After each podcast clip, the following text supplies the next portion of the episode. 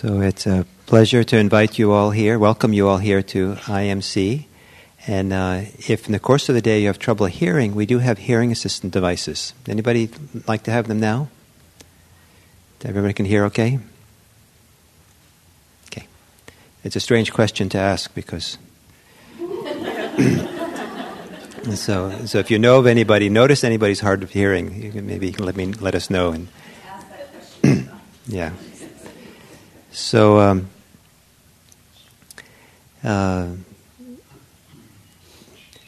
you know, it's with uh, great appreciation and gratitude uh, for all the women who have been part of Buddhism since the time of the Buddha, women who have been the teachers and practitioners and examples of enlightened beings, that without whom we would not be here today as practitioners. I'm pretty confident that I wouldn't be here as a practitioner without the lineage and legacy of all those women. and we know that their voices have often been silenced and not really had a, much time and space for and remembered very often. And that's been changing over the last decades. And, um, and uh, slowly and steadily, I think we're bringing forth those ancient voices, and more importantly, we're bringing forth the modern voices of uh, women practitioners and nuns and teachers, and uh, that really supports all of us in our practice and understanding of Buddhism. It's particularly meaningful that uh, we have growing here in California um, a group of bhikkhunis and nuns. Uh, when I started practicing in California, I was very fortunate to have women, women teachers. I was one of maybe, you know, there weren't many people, you know, in California who had you know, at that time the, in the 80s and 80s, early 1980s, when I had my first woman teacher, and uh, there weren't many examples before that. And uh, but now, and in terms of bhikkhunis, in 1980, when 70s, I guess I started practicing in 76. Uh, I didn't know of any bhikkhunis in California, let alone any bhikkhunis in any place in the world. And uh, now to have them uh, established here in California and growing is a very fortunate for all of us and very special. And um, it's uh, wonderful that we could uh, put on these fundraising events for them. Uh, how the, all that came together was very fortuitous. Um, uh, Thanissara, who had been a bhikkhuni or a nun, um, a nun uh, was very supportive of the bhikkhunis and the nuns, uh, she sent me an email, a simple email, asking if we would do a fundraising event for uh, the Saranaloka Foundation because the um, uh, they bought a monastery up near Placerville, and uh, it'd be great if they could pay down their mortgage. And uh, in my wonderful, wonderful visionary, ambitious way, I thought we could have a fundraising event today and just pay it all off. and hooray! So I don't know if we'll raise some one hundred thousand dollar. How much? How much do you need? Less than ninety thousand. More than ninety. So between ninety and hundred thousand dollars. So.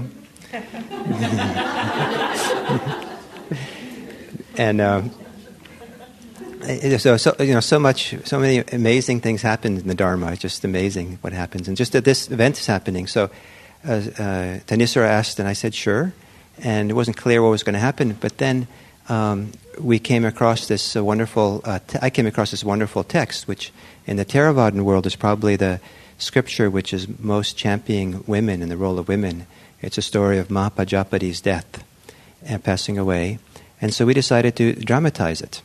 And that's what this is all about, because tonight we're going to dra- do, a dramatization, do a dramatization of it, and this is the stage.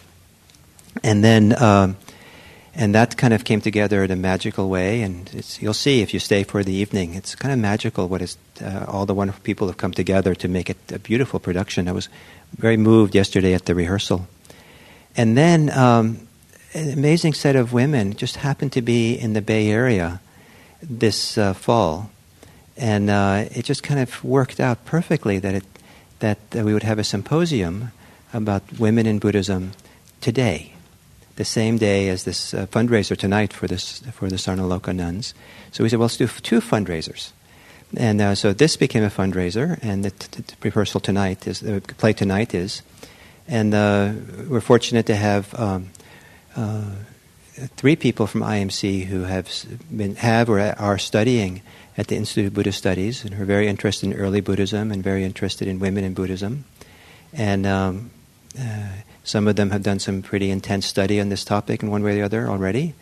And then we have um, uh, one of the preeminent, two preeminent scholars of Buddhism in America that I know of personally were here. Um, and uh, Grace Burford was going to, uh, just happened to be here the day before uh, yesterday, and it just you know it's, it's a nice coincidence. And so, and then Jan Nattier is also just happened to be in Berkeley as a visiting professor, and then uh, she, uh, Professor Shi is um, is that how you how you pronounce yes is um, happens to be a uh, professor at Berkeley right now, and I didn't know her until a few months ago, and she studies women in early Buddhism, and so just all these things came together, and uh, all the same day, so it's wonderful, and I think so. Let's I think we can celebrate uh, the bhikkhuni, celebrate women in Buddhism, and uh, understand that uh, without them, uh, for many of us, there would be no Buddhist practice at all, and we owe a tremendous uh, debt and gratitude to their hard work and practice and their offerings. Thank you.